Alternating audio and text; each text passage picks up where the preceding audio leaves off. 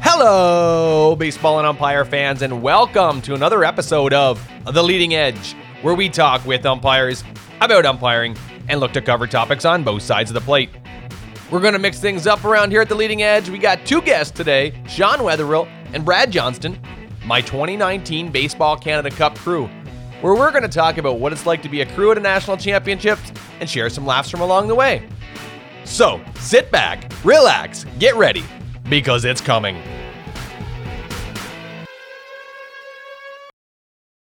Hello, baseball and umpire fans, and welcome back to another episode of The Leading Edge, where we talk with umpires about umpiring and look to cover topics on both sides of the plate. We're just steamrolling along into episode four. Fantastic. We've had some great times so far, and we're looking to have some more. It's been an exciting week around here at Leading Edge Umpire Headquarters. We launched a Facebook page. I know, so 2007. But you know what it's like out there in social media world. You get on the Facebook and you never know what kind of rabbit hole you're going to go down. So if you're interested, you can search for us at Leading Edge Umpire Stories on Facebook. Now, before we get further, let's do a recap of what happened on the last episode. On that episode, we had Baseball Saskatchewan native, MILB alumni, and current WBSC umpire Aaron Roberts. Here's a clip of exactly what kind of fun we did have there. There's a mountain, a mountain of ketchup in the corner, and I dunk it. I don't know. Maybe I might have been a little tight, I guess, probably. Because I just got out of university. No, I didn't get out of university. Did you go to the University of Yeah. Phoenix online? David uh, Buckingham, basically, well, is a walking uh, Baseball Canada legend. French is not my first accent. So, as you can probably tell, we had a great time. So, if you're looking to listen to that, you can find us on Podbean, iTunes, Apple Podcasts, Tune In, and most recently, Google Podcasts. We got the approval and we're ready to go. Now, I'm not going to hold you up any longer. We're going to get right into the episode. But first, we need to give these guys a quick introduction. Right out of the British Columbia Baseball Umpire Association, or the BCBUA, the proud owner of a Vespa, and level 4 Baseball Canada umpire, Sean Weatherill. And coming out of Alberta, a guy who once spent his entire paycheck on a beanie baby, level 4 umpire, Brad Johnston. Guys, welcome to the leading edge.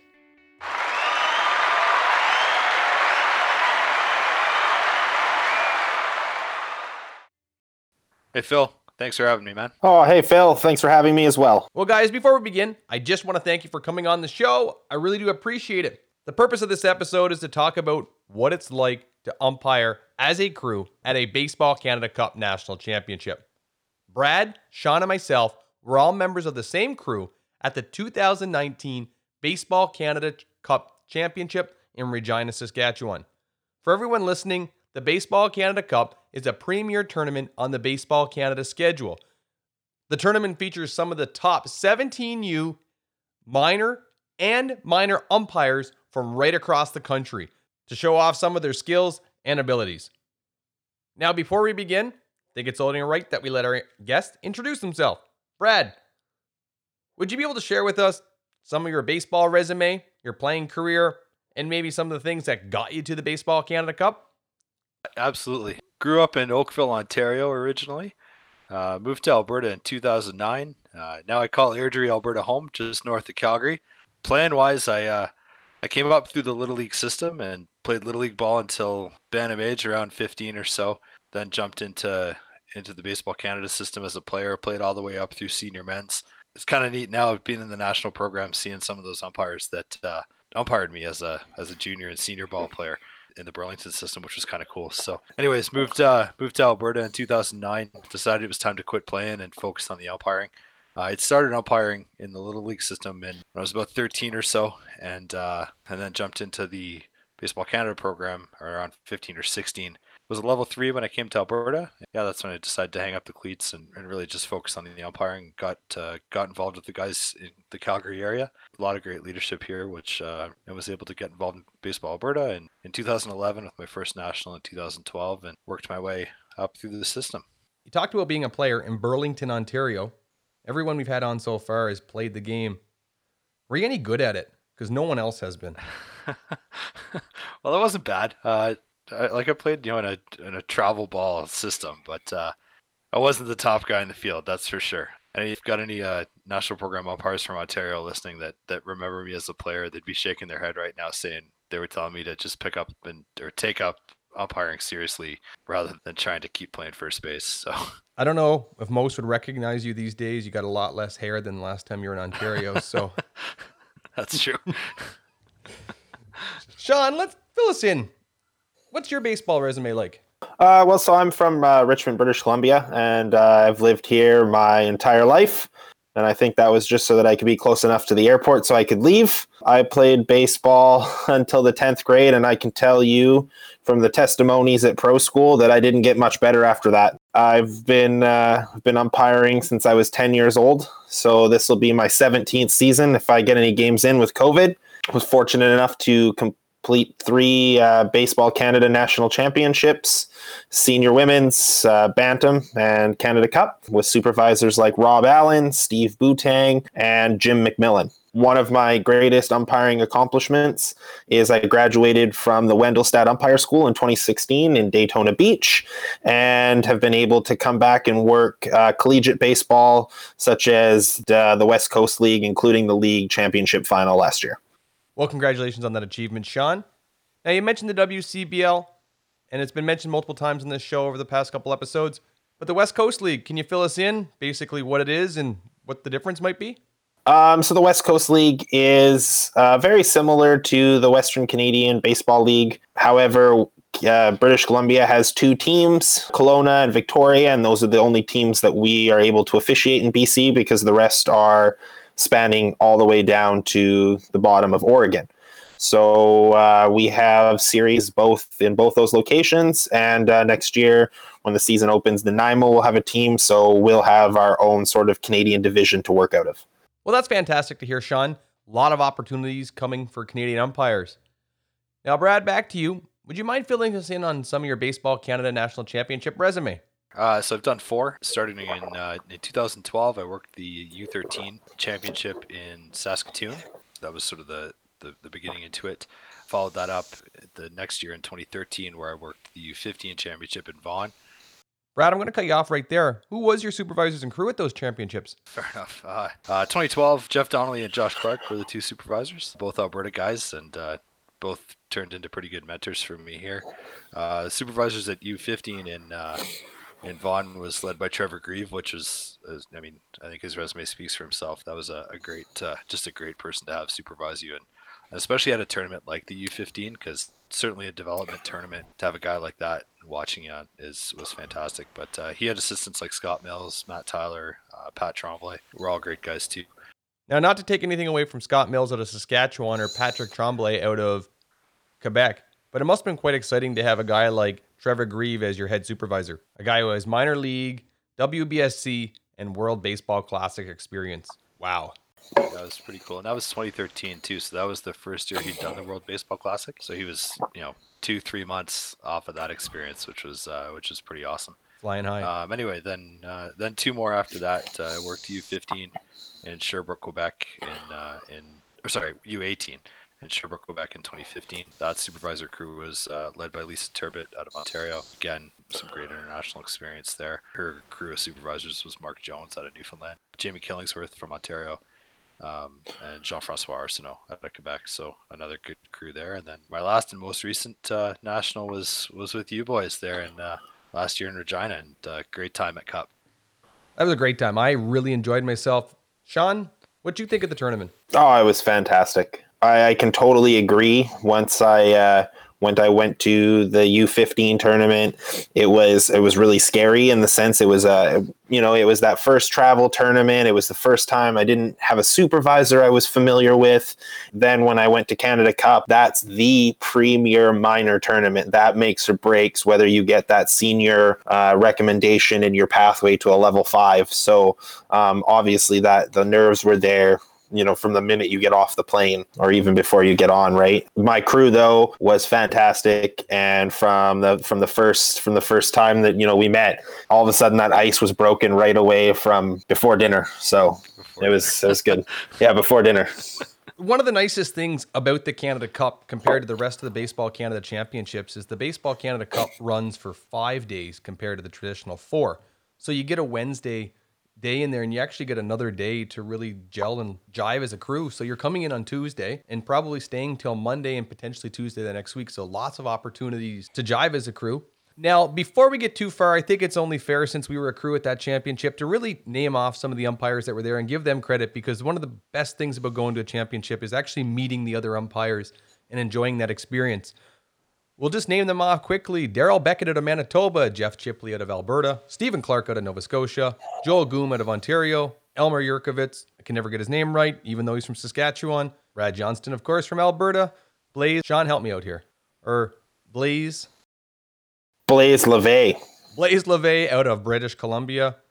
Myself, Philip McGee, Mike Richards out of Prince Edward Island, Bob Sonder from Saskatchewan, Sebastien Saint Amand from Quebec, and Sean Weatherill from British Columbia. Fortunately, to have supervisors at that championship, already mentioned once, though Scott Mills out of Saskatchewan, umpire in chief right out of Manitoba, Ashton Liskey, Steve Boutang from British Columbia, and the lead supervisor, Rob Allen. Now, to be fair to Rob, I think he was moving in the middle of the championship, started out in British Columbia, and by the end of it, he was an Albertan. Okay, guys, we've talked about how make or break this tournament is. And like every umpire that comes to any national championship, there's lots of prep work that goes into it. Brad, we'll start with you. What kind of prep work did you do for the 17U championship? You guys have already mentioned the WCBL. I'm fortunate to to be able to work that in Alberta. Based on where I live, I can have the ability to, to travel fairly easily to through the southern part of Alberta. Uh, so teams in Medicine Hat, Lethbridge, Brooks, and Okotoks. I do as much as I can um, in that league, just because it's it's baseball that you've you've got to be on your toes and you've got to be mentally committed and involved for that nine inning and maybe more.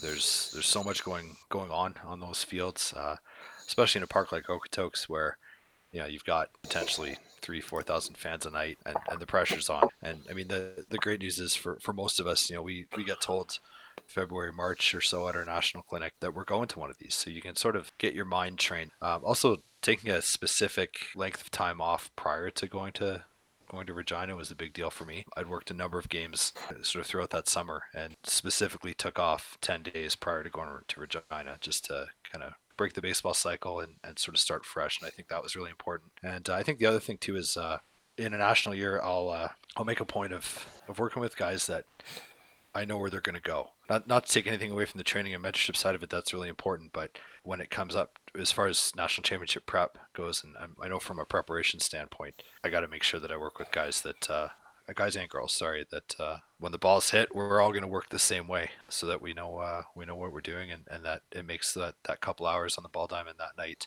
valuable. I couldn't agree with you more, Brad. I know that one of the bonuses or pluses of working the Western Canadian Baseball League, and something I applaud the league for, is that they mandate the three umpire system. That helps us. There's huge. So many umpires that go to a national championship they might only work two official or two umpire system their whole season, then they get thrown into the three umpire system and they're lost. So working three umpire system in the WCBL has helped me, I know, as an umpire. And the other perk is that the Western League here runs a nine inning game. But working that inning seven to nine really trains you mentally and makes you focus just that much longer so that when you get there, you're just that much more ready. Sean, in the West Coast League, how many innings do you guys play? Uh, also nine. Nine innings. And umpire systems, what are you guys running there? Three or four. So you're getting that prep work. Sean, anything that you want to add differently that maybe Brad didn't touch on some of the prep work that you've done? Well, it was actually uh, a very interesting year for me in 2019. You know, if you ever heard about being acclimatized to a city, my best friend uh, was attending Depot Division for the RCMP. So two times previous to the tournament, I was able to actually come to Regina, and that's where I worked my Wickbowl games out of that year. Um, was out of Regina and, and out of Weyburn. So like I had been in the city and knew, you know, other than driving down wrong way streets, was actually pretty good with it. Um, and I was really fortunate because I got a pretty big pep talk from Ron Shuchuk, um, you know, two weekends before the tournament, just about what to expect. And so that was something good as I was able to reach out to a couple of mentors and be like, okay, I'm ready for this. And they're like, we know you are, you wouldn't be going. It was, it was really good. For anyone that follows the Western Canadian Baseball League, they'll recognize the name Ron Suchuk. Ron is a staple on the tour. He works probably 50 to 60 games a season as a full time official. Gentleman has independent professional baseball experience as well as Olympic experience. He has been around and he is a valuable asset here in southern part of Saskatchewan and southern part of Alberta when on the WCBL tour. I know that my prep work definitely meant working multiple weeks in the WCBL. I took some full time time off, but this is what Ron does for the league.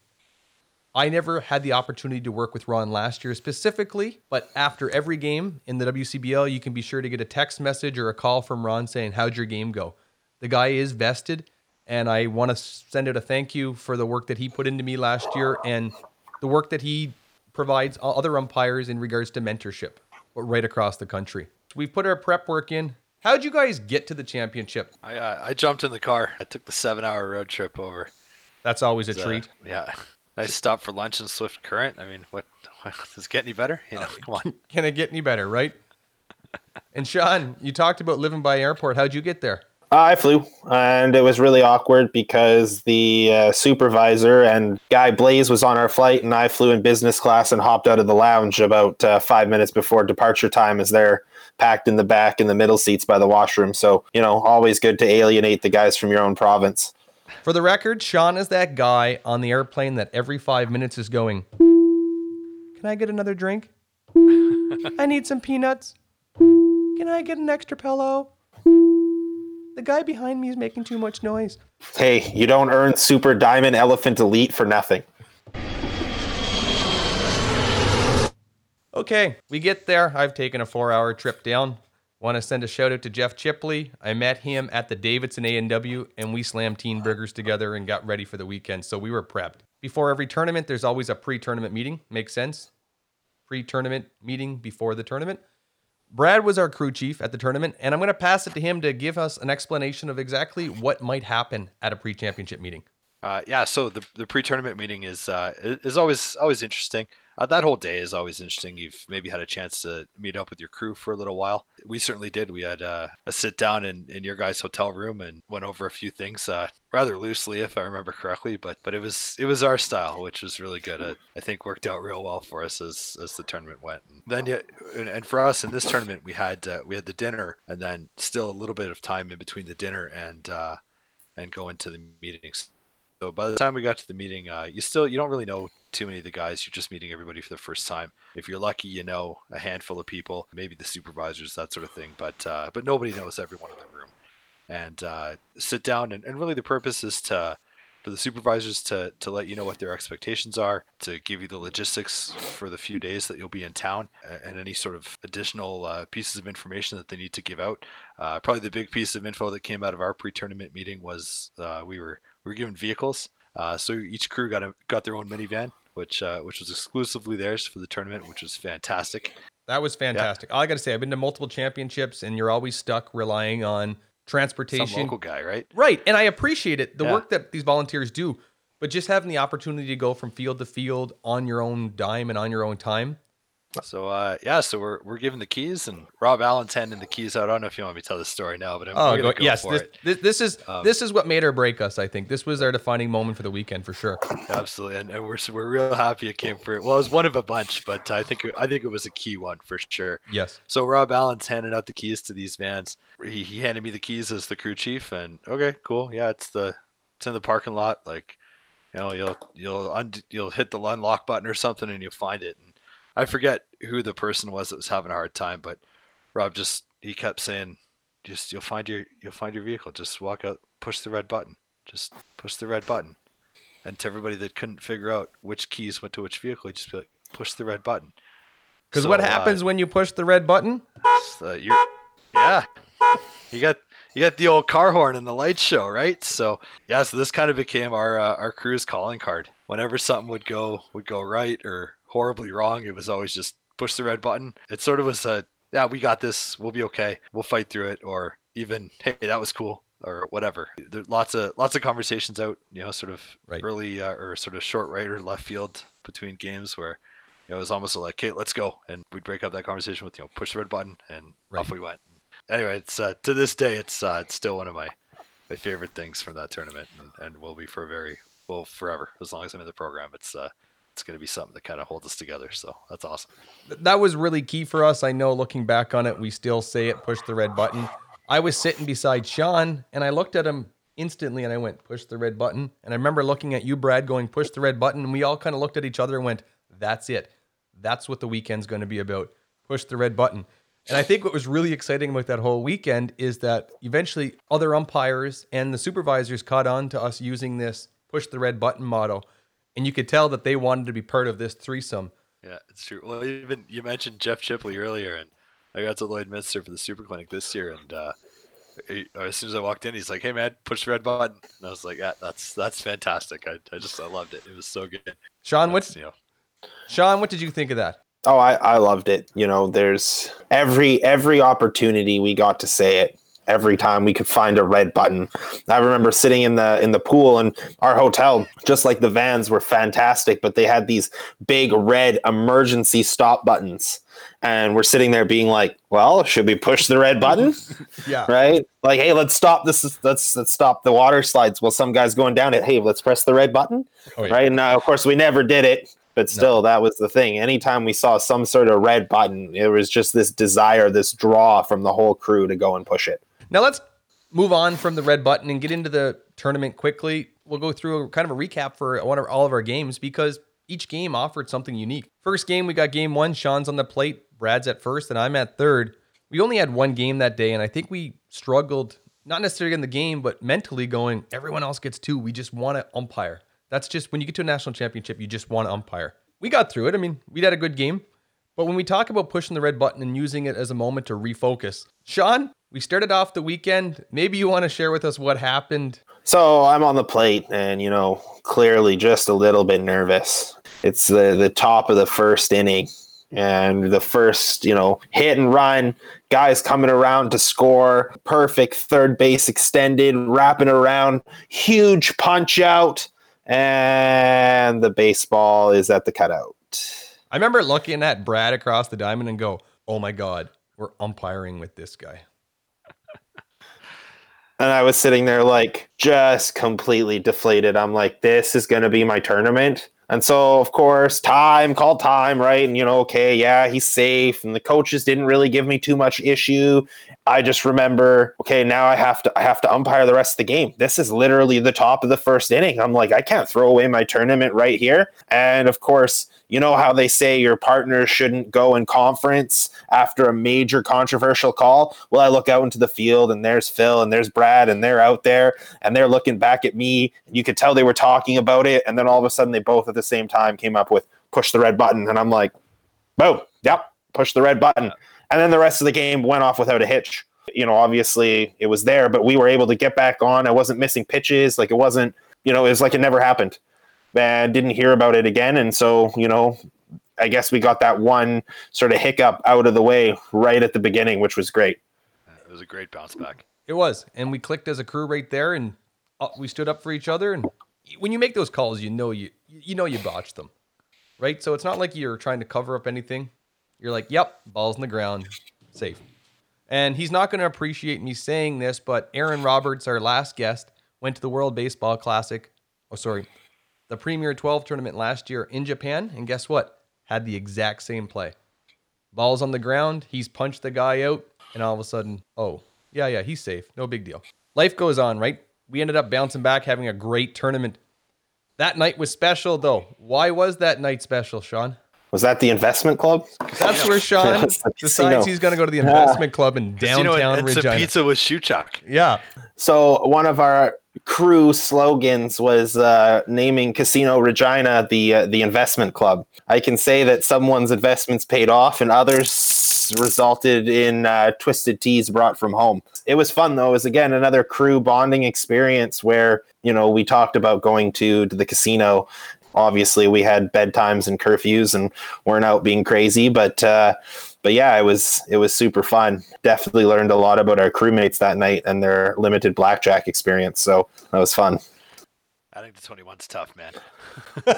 It was it's, it was it was it, it hurt. It did. I don't know why they call it a casino. It should have been just Sean, just give your money to Philip. He'll look after it. Yeah, well, I think we tried that later in the weekend. And I, And I got to send out a shout out to Joel Goom. He said it was his first time ever in the casino. So he's like, How does a casino work? He comes to the table. He's like, I don't know how to play. I'm like, Give me your money. I'll look after it. Throw the hand down. Sean's over there losing. Goom hits a 21 or something. And all of a sudden, I hand him his money back. And he goes, It happens just like this. I'm like, Well, not, not every time. Because if you look at Sean, it's not happening every time. But for you, he's like, I'm taking my money and I'm going home. So, Joel, hope you enjoyed your uh, $32 spread. Yeah, you're beginner's luck there, sir. Take it and run. Okay, let's move on now. Game two, day two. Brad's on the plate. I'm at first. Sean, you're at third. I think that that game was Quebec over BC, what eleven nothing. I know it was a, a hot, humid day. The only thing exciting I remember out of that game specifically, I think it was a walk off. Don't want to say mercy rule, but ten run. It was eleven nothing with a walk off three run shot. So it was a good game. Uh, scraped over, scraped over the right field wall. So we had a good game. We got through it, but that was a hot day. That's all I can remember because I was on the plate in the second game, and that was a tight game with Nova Scotia over New Brunswick, 7 6, with Nova Scotia eventually going on to win the championship for the record. We had a really interesting situation in that game. Specifically, I believe it's in the third inning. Nova Scotia coach runs out to calm his pitcher down after a couple pitches. I remember him running out real quick and going, Ooh, this is interesting. Jot it down in my pad like I always do at every championship or every game. And then two batters later, the coach runs out, checks with his pitcher, runs off again. And I'm like, Holder, you got to change him now. That's second trip, same inning. And all of a sudden, the coach comes out. He goes, No, no, that's my first trip. And I'm like, mm, No. I look at Brad. Brad shaking his head, going, I think so. And lo and behold, thankful as a crew, Sean's coming in going, That's his second trip. I'm 100% confident that's his second trip.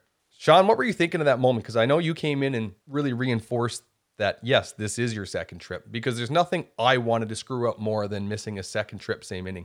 I was just sitting there going, you know, this, uh, you know, how is this, how is this going to play out?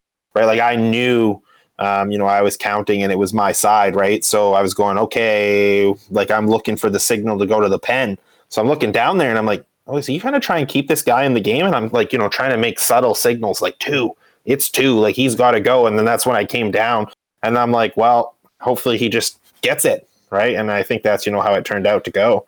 They had nobody warming up. That was the interesting thing. Like this coach made, I'm going to call it an amateur coaching mistake. It was, he, he honestly thought it was his first trip. So be it.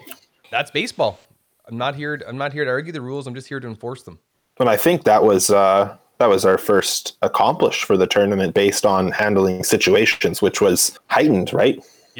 Because we missed that. That's a big mistake. That's a black and white rule. That's not a judgment call. That's not missing a tag. That's black and white. And we we we learned that at our level one clinic, right? And I remember that game being into the sixth or seventh inning. It's tied at this time. New Brunswick was up for a while, and Nova Scotia crawls back, climbs back in, and the New Brunswick pitcher starts and stops. Box in, I think, the go ahead run to make it 7 6 in the top half. And I go, oh, I don't want to call this. Again, that's why we're there. And I think you guys helped me out there too, not in the sense that I, I messed it up, but you're right there on the balk call. Well, and it was a good call. He was flirting with it for most of that inning. You know, sooner or later something had to give. You got right on top of it, and it was an easy, it was an easy echo. So Absolutely. we like you said, Sean, we finished that game. We got our rating. We head back to the hotel that night. I think that was a, a relaxing night compared to the night before. Some of us were broke. Some of us were enjoying the other person's money.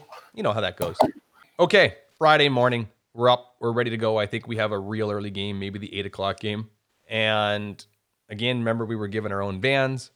Sean goes, I want to go to McDonald's. Well, I know that I'm not really into McDonald's at six in the morning.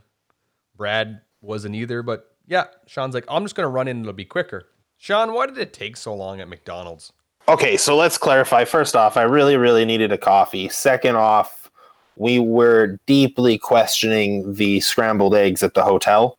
So, you know, I decided, hey, I need to get a little something in me. And like I was the I was the plate guy, right? This is game four now. You're allowed to dictate So- the morning. You, so you I was like, "That's it. I'm I'm getting something." And we we we pull up, and I'm not gonna say who was late getting out of bed. It was me. We uh, we pull up, and there's this long lineup, and we have five minutes to be to the ballpark. So I'm like, "Okay, I'm gonna run in there." 15 minutes later, I come out with a half-eaten egg McMuffin as I'm running to the van, like basically like you know, drive it like you stole it. And they're like, "What happened? What took you so long?" And I'm like, "I just met the real life Karen. She's in there screaming, asking for a manager because she wants her money back for egg McMuffin because allegedly there was a hair in it. And she is, you know, I know we can't swear on this show, so she's using every word under the sun. Some I haven't heard before. Maybe it's a Saskatchewan thing. I don't know. In the Gap, they do weird things, but, but you know what? She's just yelling and giving it, and I'm sitting there like, do I get to make my first citizen's arrest? Like, and you know, finally I get my egg McMuffin, and like I felt a need to apologize on behalf of Karen, you know, and then ran out to the van, and I'm trying to tell these guys like, I just saw Karen in there, like it's crazy.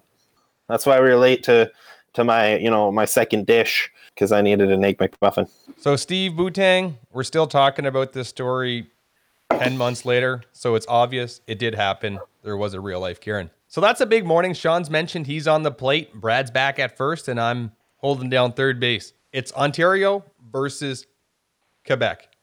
Now, only when you're in the prairies will an Ontario play Quebec at 8 a.m. Usually that's a feature game, but when you're at the Canada Cup too, is there's two pools. They end up playing each other twice in the tournament anyway. So I can't remember if this was their first game or the second time they've seen each other.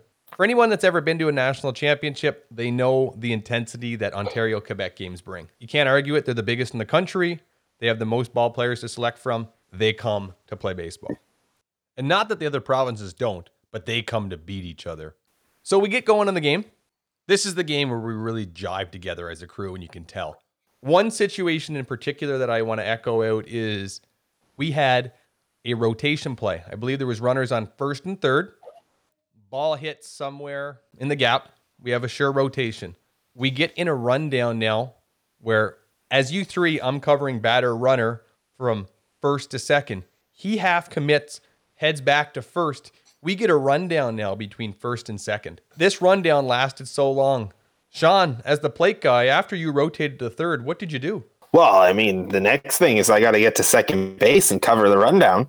So I'm yelling and screaming in my plate gear in the middle of the infield, getting into position at second base, being like, "Phil, I got this end. I got this end." You know, I after after the play was finished, I kind of looked around and I'm like, "Well, I'm behind the pitcher's mound." Yeah, Sean started at the plate, hit third base, no play, says, let's go to second base. When we start looking at the procedure manual, I think when it comes to rundowns, it says figure it out, doesn't it?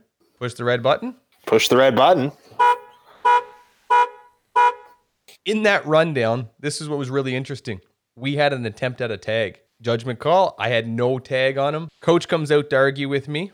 We have a conversation. I try to talk French to him. He doesn't bite at it. He gets all worked up with me and he just turns around, stomps off. Next inning, we have a situation. Brad, since you're the crew chief, I'm going to let you look after this one. Yeah, this is. I think this is a make or break moment for us doing the tournament. Anyways, we were we're faced with an illegal bat. the The preamble to this, um, or this hitter's first at bat, uh, the first base coach sort of after he was put out, he grounded out or something. I don't remember what happened in his first at bat, but he was put out. First base coach for Ontario says to me, "What do you guys do with illegal bats? Did do you, do you notice it or like that's not our job? If if you think the guy had an illegal bat, you gotta you gotta pick that out and bring that to our attention." And I just left it alone. So anyway, player comes up the next time and whatever this was the fourth inning or so. I believe he grounded out, right? No, he had a single. hit? He had a base hit, I believe, over the second baseman's head. Yeah, base hit, but nothing else happened. Anyways, as soon as so now the player's standing on first base, and uh, and immediately Ontario asks for time and uh, and comes out. I think they approached Sean first and said, you know, he hit with an illegal bat. So we conference, we get together. It was uh, it was an interesting one because I uh, I wanted to just sort of be okay, fellas, let's go. Let's figure out we got we got to find the bat. We got to make sure we know the rule, and we got to decide how we're going to come out of this conference. One of the issues was the bat was already in the dugout, so we're we're trying to figure out the whole thing. And uh, I guess it had happened earlier in the tournament. The direction had changed a little bit for how we were going to approach this. It, it it came down to the fact that the the brass for the tournament wanted the umpires to make a decision. Quebec was good enough to bring the bat back out. The bat boy had scooped it up real quick, but it was a it was an easy call. It was a bomb bat. It's clearly an illegal bat. The rule was straightforward. Yeah, you nullify any anything that came from the at bat, and the players ejected. So as a crew, I think we we talked about it. We slowed things down a bit. We decided how we were going to come out of it. We had a, a, bit of a conversation with the Quebec manager. He wasn't thrilled, as as you can imagine. Uh, he went to the tournament chair got the same answer. The game moved on. I think at the end of the day, I obviously don't know this, but I would make a, I think a pretty obvious suspicion that Quebec manager was just doing his part. He he knew he had gotten caught, and that was that. And uh, and he probably knew we were right, but had to put up the customary fight, so to speak. So, I, but I think it was it was a great moment for us to to work together and to uh, to to come into a situation where now we had a rule issue where we had to come to a conclusion because realistically, this is only game five, I guess, for us. Because game four, yeah, as a crew, or game, yeah, no, game, yeah, it was Sean. It was your second dish, so yeah, it was game four, four of six. Um, so that that's still really early, right? And and really not a lot of experience together. So to, to have to deal with a convoluted situation like that was is difficult, and because uh, you've you've got you've got different approaches just within the conversation, and and I think because we had had a good time and and socially and on the ball field, we were able to jump those fences pretty easily. So came out of it pretty happy. That's the most important part. We got the call right. We were faced with a decision and a situation that we handled. I want to thank Jim Baba as the tournament chair.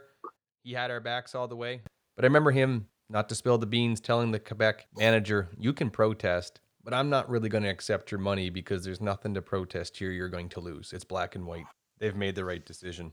So I just remember them having our backs, and after that, there's nothing really to cover with the rest of the game. Now, our second game of the day gets rained out, but the fun doesn't stop there. Garth Brooks is in town. You know, Baseball Canada National Championship, might as well bring in the big guns. Now, to true Garth Brooks style, the Thunder rolled. Now, there were lots of people there that were much too young to feel that damn old, and they were hoping to dance because they were concerned that tomorrow would never come and they weren't going down till the sun come up, and they were hoping that their unanswered prayers would be answered while their papas were loving mama on the beaches of Cheyenne, while they were learning to love again during that summer while they were standing outside the fire. Now, I remember going to the keg for supper. Brad, were you there? I was, yeah. Sean? Yeah, I was I was there. It was uh, I was supposed to go to the concert that night and I ended up selling my ticket and uh, to hang out with the crew. Oh, it was oh, it felt sweet to see a prairie rain, you know, that you don't see in BC very often. To see all of the soaking wet people in uh, cowboy boots pouring into the restaurants after they realized the concert wasn't going to go ahead. Sean, that was probably the best decision you've ever made. Now, I know that we've probably never said this, but you turned down Garth Brooks for your crew. That means a lot. But I think we made up for it listening to Garth Brooks on Sirius Radio. Which, by the way, the Garth Brooks channel does not actually play since we learned that our vans had had Sirius satellite radio. That is one learning tip from the weekend that we did not realize before the championship started. Sirius Radio Garth Brooks does not play Garth Brooks very often. So we have a nice steak dinner. A bunch of us go, head back home. We enjoy the evening. We wake up the next morning. I'm on the plate. Sean's at first. Brad's at third basically all I can remember from that game is I got rocked. I remember getting hit hard in the second inning. I dropped to a knee. So the rest of it is kind of a blur. Wait, wait, now that I think of it, you made some beautiful routes to track those fly balls down the line. Guy catches it. He runs out. Nice, big, solid out pumps. I loved it. Well, thanks, man. And I think uh, that's keep trying to deliver. I loved it, and I remember looking at each other in those moments too, just even in those situations, and going, you know, push the red button. That's why we're here. So, game goes without a hitch. Now there was a delay to start the game, and the field was a muck, but thank you to all the tournament volunteers for getting that field ready and getting it playable because I now of course the rest of the day gets delayed. Traditionally, at a national championship, you get your Sunday assignments after the round robin has completed. And of course, the push the red button crew was out last, and our game wasn't going to start till after 10:30. So the supervisors call us back and basically say, "Hey, we're going to give out the assignments at nine o'clock." Now we get our assignment, and I remember just going out and doing that game with you guys, and the coolest thing was that Garth Brooks was on night two, and we are out there doing Saskatchewan versus Ontario. And if Saskatchewan wins, I believe they're in the quarterfinal. So it was a pretty big game for a Saturday night at 10:30. And we go out and rock this game. We have Garth Brooks playing in the background because Mosaic Stadium's what, four minutes away? It was just a surreal feeling hearing all these fantastic songs as we're umpiring a baseball game. Well, and, and remember, it's Saskatchewan playing. There is just a bigger crowd. There's actually a buzz in the in the ballpark. The field was finally dry. It was surreal. It felt like you know in that game in Okotoks, for example. It was it was it was really cool. I saw it too, if I remember. Like it was back and forth. It was close. Yeah, it was close, Brad. And it was really tight game, a lot of fun to umpire. But one of the coolest parts about the whole night was before the game even started. It was cool, it was crisp. Sean, you get to wear the coveted Baseball Canada long sleeve jersey. That's right. That was cool. And it was just the right temperature, too, with the dew setting in. Man, I really wish Baseball Canada would bring that jersey back. So we get through the game. One of the things I take away from this game is the feedback that we get at the end. But before we talk about the feedback, Sean, fill us in on how the game ended. Oh, so uh, you know the people in BC who are listening might have a more comprehensive uh, list of my ejection history, um, including a minor stint in the Wick Bowl with three ejections in two games or whatever it was. But uh, put my second ejection for the tournament as uh, whoever it was on the losing team decided to take the ball at the end of the game and throw it over the outfield fence. And you know it was as quick as we're walking off the field, and everyone's like, "Did you just throw somebody out?" And I was like, "Yeah, I guess I did." What can I say? Push the red button. But what I remember most about that after the ejection is getting the feedback from that game and having one of our supervisors, Mr. Boutang, sit us down and go, How did that game end? What happens is that we have runners on second and third. The defensive team opts to walk the batter to set up the force with one out. Now, Baseball Canada traditional manual states that anytime there's a runner on first base, you one must be at first base. That's how we approached it. But Steve told us, hey, umpire the situation. In that situation, what is going to happen? Nobody cares about a double play. They are going for the play at the plate. They need to get that out. Umpire to the situation. Recommendation would be consider putting you three at third base in the event it's a long fly ball. They can stand there. They can watch the tag. They're not forcing the plate umpire to make that call 90 feet away. And potentially a game ending or extending call, depending on the situation that happens. Now, fortunately, we had a simple base hit, no big deal. But I think as a crew, the biggest takeaway from that feedback was that they were trusting us to umpire the game and really giving us feedback to get to the next level. So that's one of the biggest teaching moments I take away from that whole weekend was just that level of learning what it is the umpire from the minor level to the senior level. Okay, game's over. We've gotten our feedback. Sean's done ejecting everybody. We head to McDonald's because it's the only thing open in Regina. Boys, what happens? Oh boy, I don't even remember.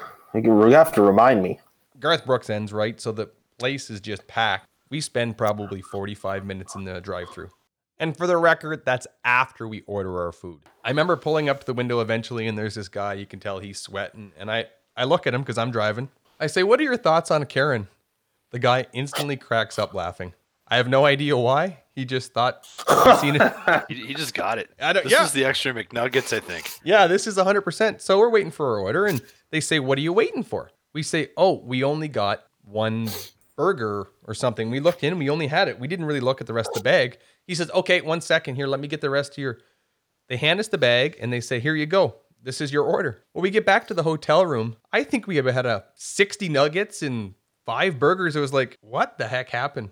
So we ended up scoring big time with that. And went to bed Mick happy in a McDonald's coma. Well, and you can't you can't forget that uh, Phil tipped the guy at the drive-through window five bucks, and the kids on the skateboards who were hanging off the back of our van that we were watching through the the backup camera, and we were like, it was it was a mess. There was people outside puking. Like that was probably well a long wait for McDonald's. Now that you reminded me, but one of the most entertaining forty-five minutes in a drive-through lineup I've ever experienced. Now, in true Garth Brooks fashion, there were cowboy boots everywhere, as if everybody just left the rodeo, and they Yeah. were shameless. Okay, moving on. We get to Sunday. We're not as a crew anymore, just the way it goes. But one of my favorite memories from Sunday is Bonzzini's. The best part about going to a national championship is getting to meet other umpires and hanging out. I really enjoyed the post tournament meal because nothing's better than food and umpiring and getting the guys together and enjoying the company of the umpire family. What do you guys think of it? Well, if I if I recall, the investment club, uh, uh, we we we had a little operation going there. So uh, Phil lets me know his overall winnings for the for the tournament, and I looked at him, and it was it was it was slightly embarrassing because it it pretty much equaled my direct losses, and it was quite significant. So so Phil tells me he goes, "Hey hey, I just I just paid for dinner." And I'm like, "For yourself? No no, for everyone. Quick, let's run!" And literally, Phil goes to excuse himself to the washroom, and I see him book it out the side door to the van, and I'm like, "Oh, that's my ride!" And so of course I I book it out the door too, and then all of a sudden you see like one of the umpires from our table like pop out the door and go, thanks phil and then you see everyone start coming out the door because phil had sneakily paid for our whole umpire dinner. And it was uh, again uh, you know the text messages started coming in saying like oh thank you phil. And of course he was sitting there like pretty blushy like not wanting the attention at all. But uh but yeah it was it was another cool experience. And uh, thank you casino regina for uh for basically your sponsorship in the weekend. Well, that's not where I was going with it. I was more like feeling about the experience of hanging out with the other umpires, but I do appreciate you sharing that story and the name drop and the compliments and the thanks. Because, like I said, my favorite part is always the sharing of war stories and being part of the umpire family. Okay, guys, it's time we move into an exciting part of the show. We call it 10 questions.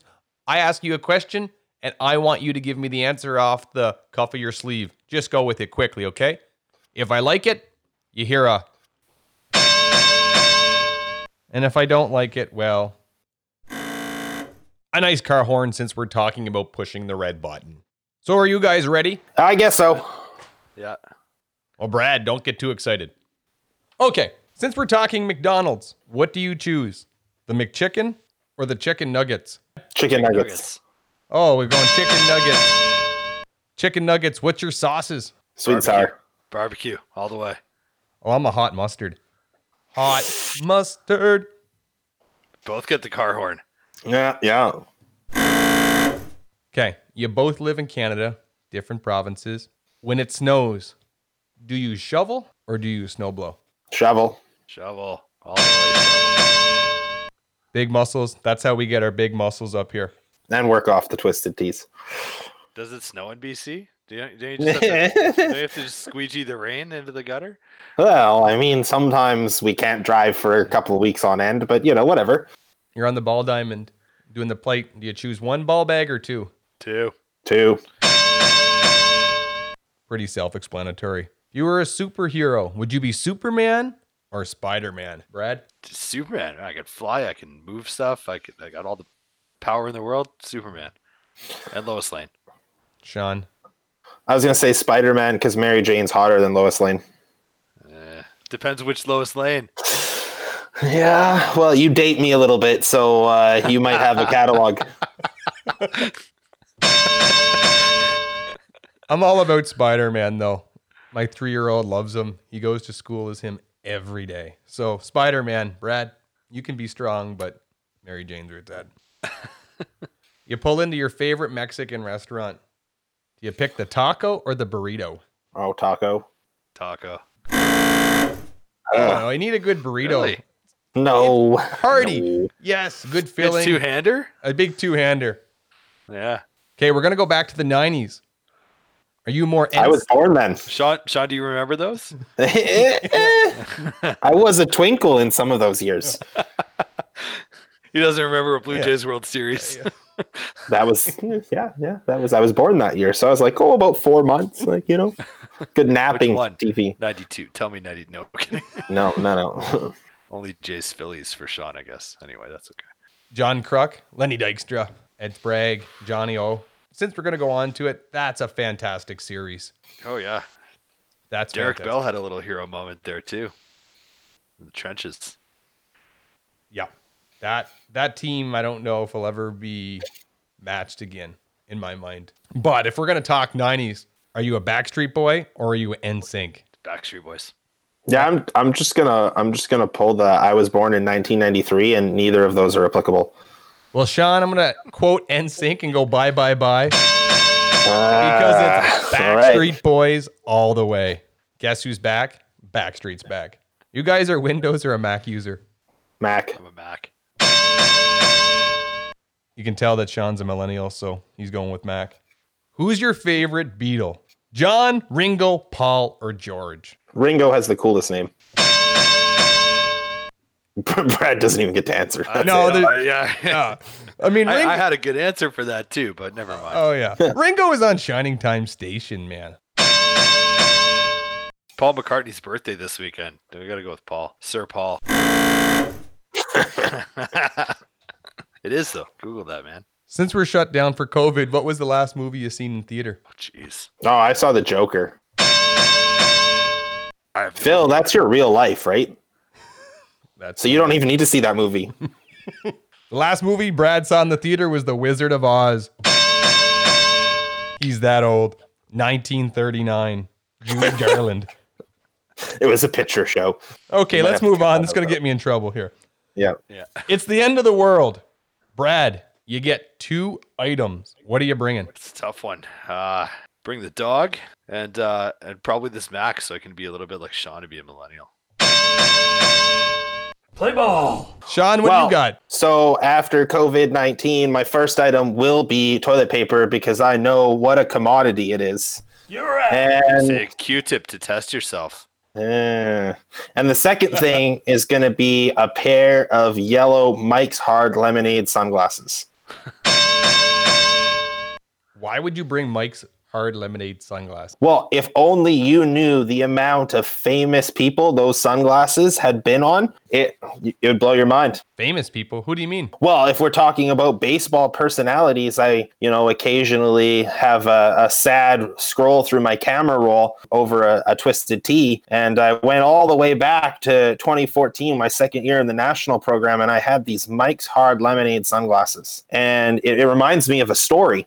Okay, Sean, you can't come on the leading edge umpire stories. Tell me you have a story and not share it. So please share your story. I put these sunglasses on every object I could find and took a picture of them. And then every umpire that was there that year wore these sunglasses. But I was scared to ask the supervisors to wear them. You know, out of the blue, we're talking about it. It's the running joke. And Corey Davis grabs these sunglasses from me and says, Now take my picture. And I'm like, All right, sure. Yep, you're the, you know, you're only in charge of everything in this country. And, you know, this is my second year. Sure. So Did I take his Corey picture and I have this I have this picture now of you know Corey Davis wearing these Mike's Hard Lemonade sunglasses with you know this random guy who just sitting there, and I'm like, huh.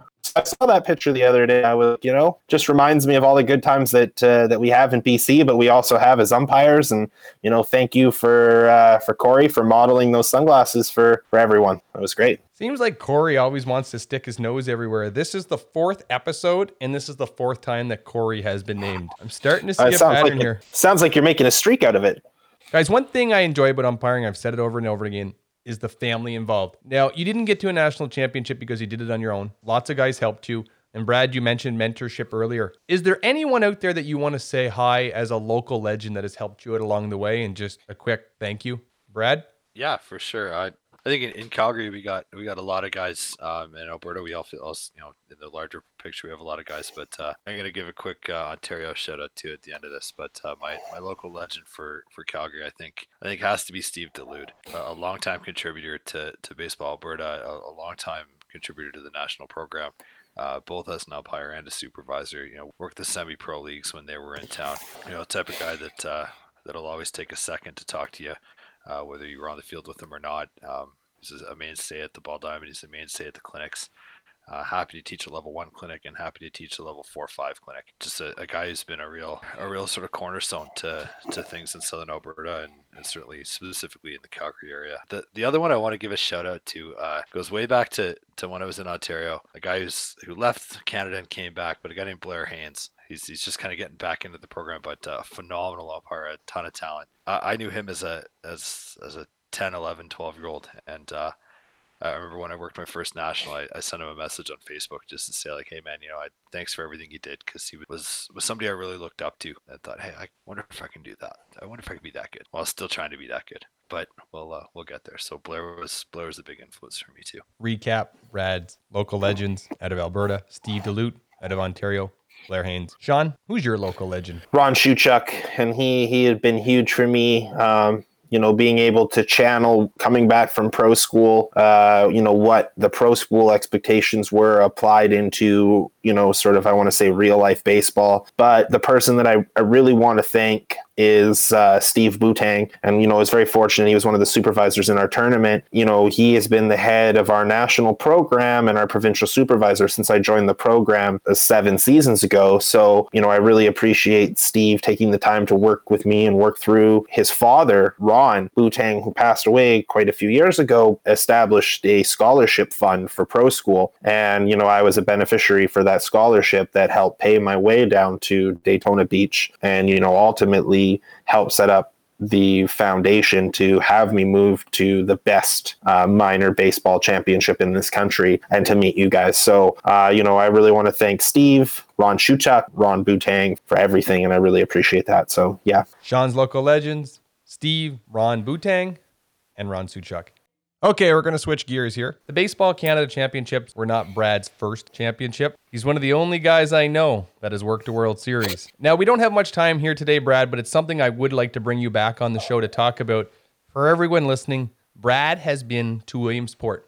He's worked a Little League World Series. The guy has shown up Gerry Davis on the field. He looked good in those pants. That's all I got to say. Brad, what was it like to work a Little League World Series? It's, it's such a big stage, just a, a, phenomenal experience. It's it's one of those things that you don't you don't realize the size and scope of it until you're there, and it's and it's a, such a unique venue to all of sports to have those two stadiums with that type of capacity side by side, and such an innocent yet competitive environment that really is about youth baseball. And, and then when you, you realize how, how bright the lights are and, uh, in those first few games, and, and then when you get acclimatized to it as the tournament goes on and have an opportunity to work with, with people from throughout the world. There were two guys from Puerto Rico on on my year and uh, and a guy from Australia, first person from Australia ever to work Little League World Series. So um, and to be there as the only Canadian is is a thrill too, because yeah, just for the chance to represent your country. And I may never have the chance again in, in any program, so um, you really savor those moments. And uh, but just just a, an experience that's unique unto itself. And I'd, I'd love to talk more about it if, if we ever want to do that as a future one. But uh, we'd love to. You could there's there's lots of stuff there. Just such a unique experience. So. Well, I can assure you, Brad, that you definitely have a face for radio. So I think you know if you don't make it back, you you might have found your calling here. Yeah, right on. no kidding, man. That's why I'm better. I'm better by the plate. Just put a mask on me. Maybe you're the cause for COVID. Could hey, you never know. If anything, I wish Sean would have wore a mask for this podcast, simply because every time you've heard, it's been Sean. Okay. No, no, I, I one more twisted tea. Yeah. then then it'll be nap time. Fair enough. Before we go, guys, Sean, do you have anything you want to say? Uh, you know what? I think that this is fantastic. This show being able to, you know, broadcast to umpires across the country, but potentially across the world. I know that I invited all of my pro school buddies from all over the United States, and you can tell that, you know, in the current environment, they're going through a real tough time down there. Hopefully, a couple of them are able to take a listen and get brought back into baseball because honestly, they could use the distraction. So, uh, you know, Phil, thank you very much for putting this together and having me on. I really appreciate it. Well, thank you, Sean. And Brad, any parting words? Uh, well, the first thing we're going to do, and uh, we talked about that entire tournament, and Phil, you need some props for easily the nicest looking hat. So, um, Thank no, you. Man, you. You had a phenomenal tournament. So kudos, buddy. Uh, well done. So if that gets edited out and nobody else knows, uh, well, too bad.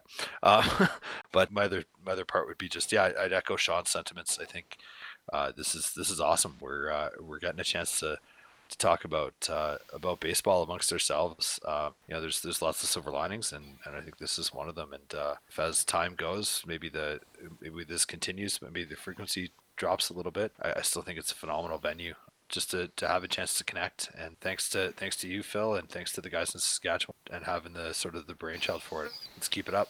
Push the red Push button. the red button.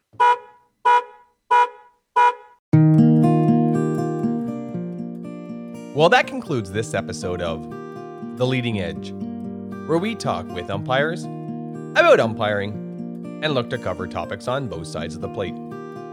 Join us on our next episode, where we bring on Baseball Saskatchewan former provincial supervisor, current WBSC umpire, and Outlook's 2019 seventh runner up to their version of the Thunder Down Under, Trevor Drury.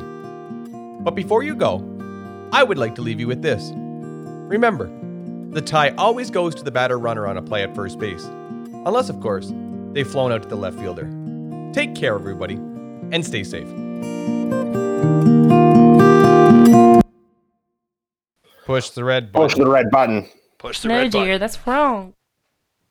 Fuck. Let's do it again. I, I hit the wrong. I had the wrong sound effect. I was gonna say what? Who was that?